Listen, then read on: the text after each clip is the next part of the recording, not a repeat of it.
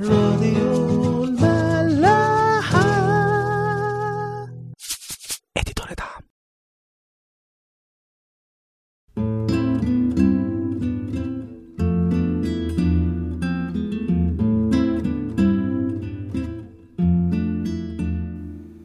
مساء الخير، اهلا بيكم في حلقة جديدة من عيش ومالح. إنجيل متى الإصحاح 9 أعداد 27-34. وفيما يسوع مجتاز من هناك تبعه أعميان يصرخان ويقولان ارحمنا يا ابن داود. ولما جاء إلى البيت تقدم إليه الأعميان فقال لهما يسوع أتؤمنان إني أقدر أن أفعل هذا؟ قال له نعم يا سيد. حينئذ لمس أعينهما قائلا بحسب إيمانكما ليكن لكما. فانفتحت أعينهما فانتهرهما يسوع قائلا انظرا لا يعلم أحد. ولكنهما خرجا وأشعاه في تلك الأرض كلها. وفيما هم خارجان إذا إنسان أخرس مجنون قدموه إليه، فلما أخرج الشيطان تكلم الأخرس فتعجب الجموع قائلين لم يظهر قط مثل هذا في إسرائيل. أما الفريسيون فقالوا برئيس الشياطين يخرج الشياطين كالعادة. معجزتين جداد للمسيح، يمكن يعني لو في أول معرفتنا بيه هننبهر ونقول إيه ده؟ إيه السلطان ده؟ هو في حد يقدر يعمل المعجزات دي كلها ومنتهى السلاسة دي؟ ده أكيد شخص عظيم. بس مع الوقت بنبتدي نتعود والموضوع يقلب معانا بفرجة، يعني على فقرة الساحر. يا ترى هيعمل إيه النهاردة؟ طيب لو عجبنا الكلام بقى ولقينا حاجة مختلفة هنسقف، لو العرض مش قوي هنسيبه ونشوف حاجة تانية تبهرنا أو تسلينا. في آخر المعجزة الأولى المسيح بيقول لهم الأعميين دول، أو لا هو مش بيقول لهم عادي، هو بينتهرهم. بالإنجليزي يقول لنا كده and Jesus straightly charged them. charging ده يعني منتهى الحزم والحسم، يعني يقول لهم بصوا محدش يعرف اللي حصل ده.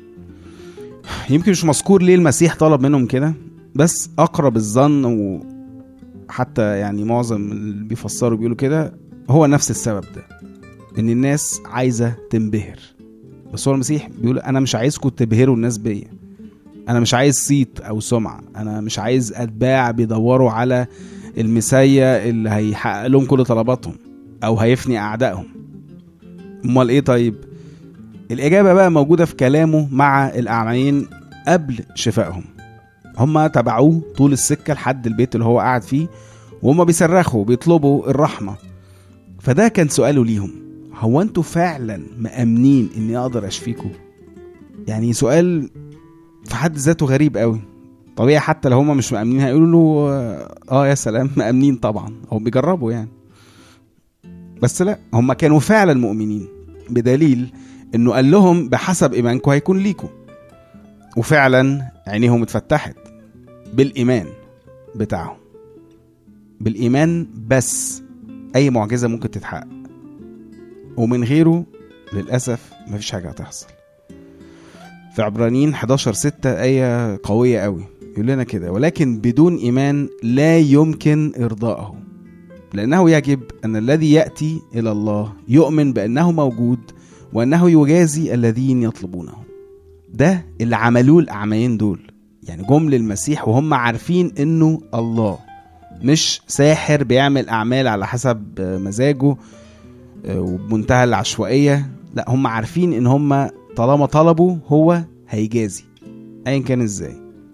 ماشي، للأسف بقى الفكرة دي من كتر ما اتكلمنا عن طريقة استجابة ربنا وإزاي إنها ممكن تكون مختلفة عن توقعاتنا، ففي ناس كتير قوي فقدت الثقة دي، او حاسب بقى ان هو احنا بنشتغل روحنا وعمالين بنلبس الموضوع ان هو ربنا بيعمل لنا الاحسن وده كله خير والكلام ده، انما هو الحقيقة انه فعلا الموضوع كله عشوائي. فبالتالي طلبنا او لا الموضوع في الاخر يرجع لمزاج ربنا، مش كده؟ وهنا بقى بيبان الايمان. ان الايمان يا جماعة مش الايمان ان ربنا موجود في العموم او يقدر يعمل الحاجة دي.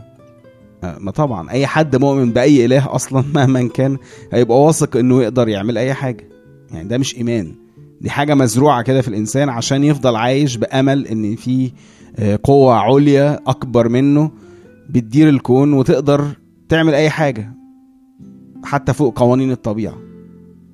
يعقوب نفسه الرسول بيقول حتى الشياطين يؤمنون ويكشعرون. يعني هي مش حاجة إن احنا نؤمن بقوة وسلطان ربنا، إنما الإيمان هو الثقة في شخص ربنا، في شخص المسيح، إنه مش بس موجود وقادر على كل شيء، إنما إنه كمان صالح وبيحبني، بيحبني حب مش طبيعي، حب ملوش حدود، حب حتى الموت، وإنه أي حاجة هطلبها منه هيعملها أو هيعمل أحسن منها عشان أنا فضلت وراه ومعاه، مش عايز أروح لغيره ومش ممكن أروح لغيره ولا هعتمد على غيره، لأني مش ممكن أصلا هقبل أي حاجة من إيد حد غيره.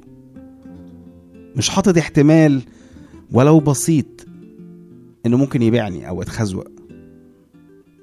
الإيمان هو إني أحب ربنا وأتبعه وأفضل واثق فيه بالرغم من أي شيء، مش عشان أي شيء.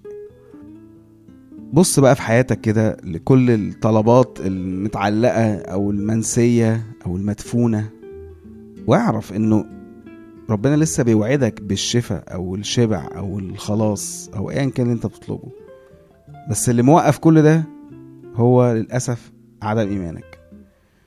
وزي ما حصل كده إنه على حسب إيمانهم انفتحت أعينهم في التو واللحظة، أنت كمان أول ما تآمن ربنا هيتدخل في التو واللحظة. يشوع بن سراخ الصح 2 أعداد 10-13 يقول كده: أيها المتقون للرب أحبوه فتستنير قلوبكم، انظروا إلى الأجيال القديمة وتأملوا، هل توكل أحد على الرب فخزي، أو ثبت على مخافته فخذل، أو دعاه فأهمل؟ فإن الرب رؤوف رحيم يغفر الخطايا ويخلص في يوم الضيق.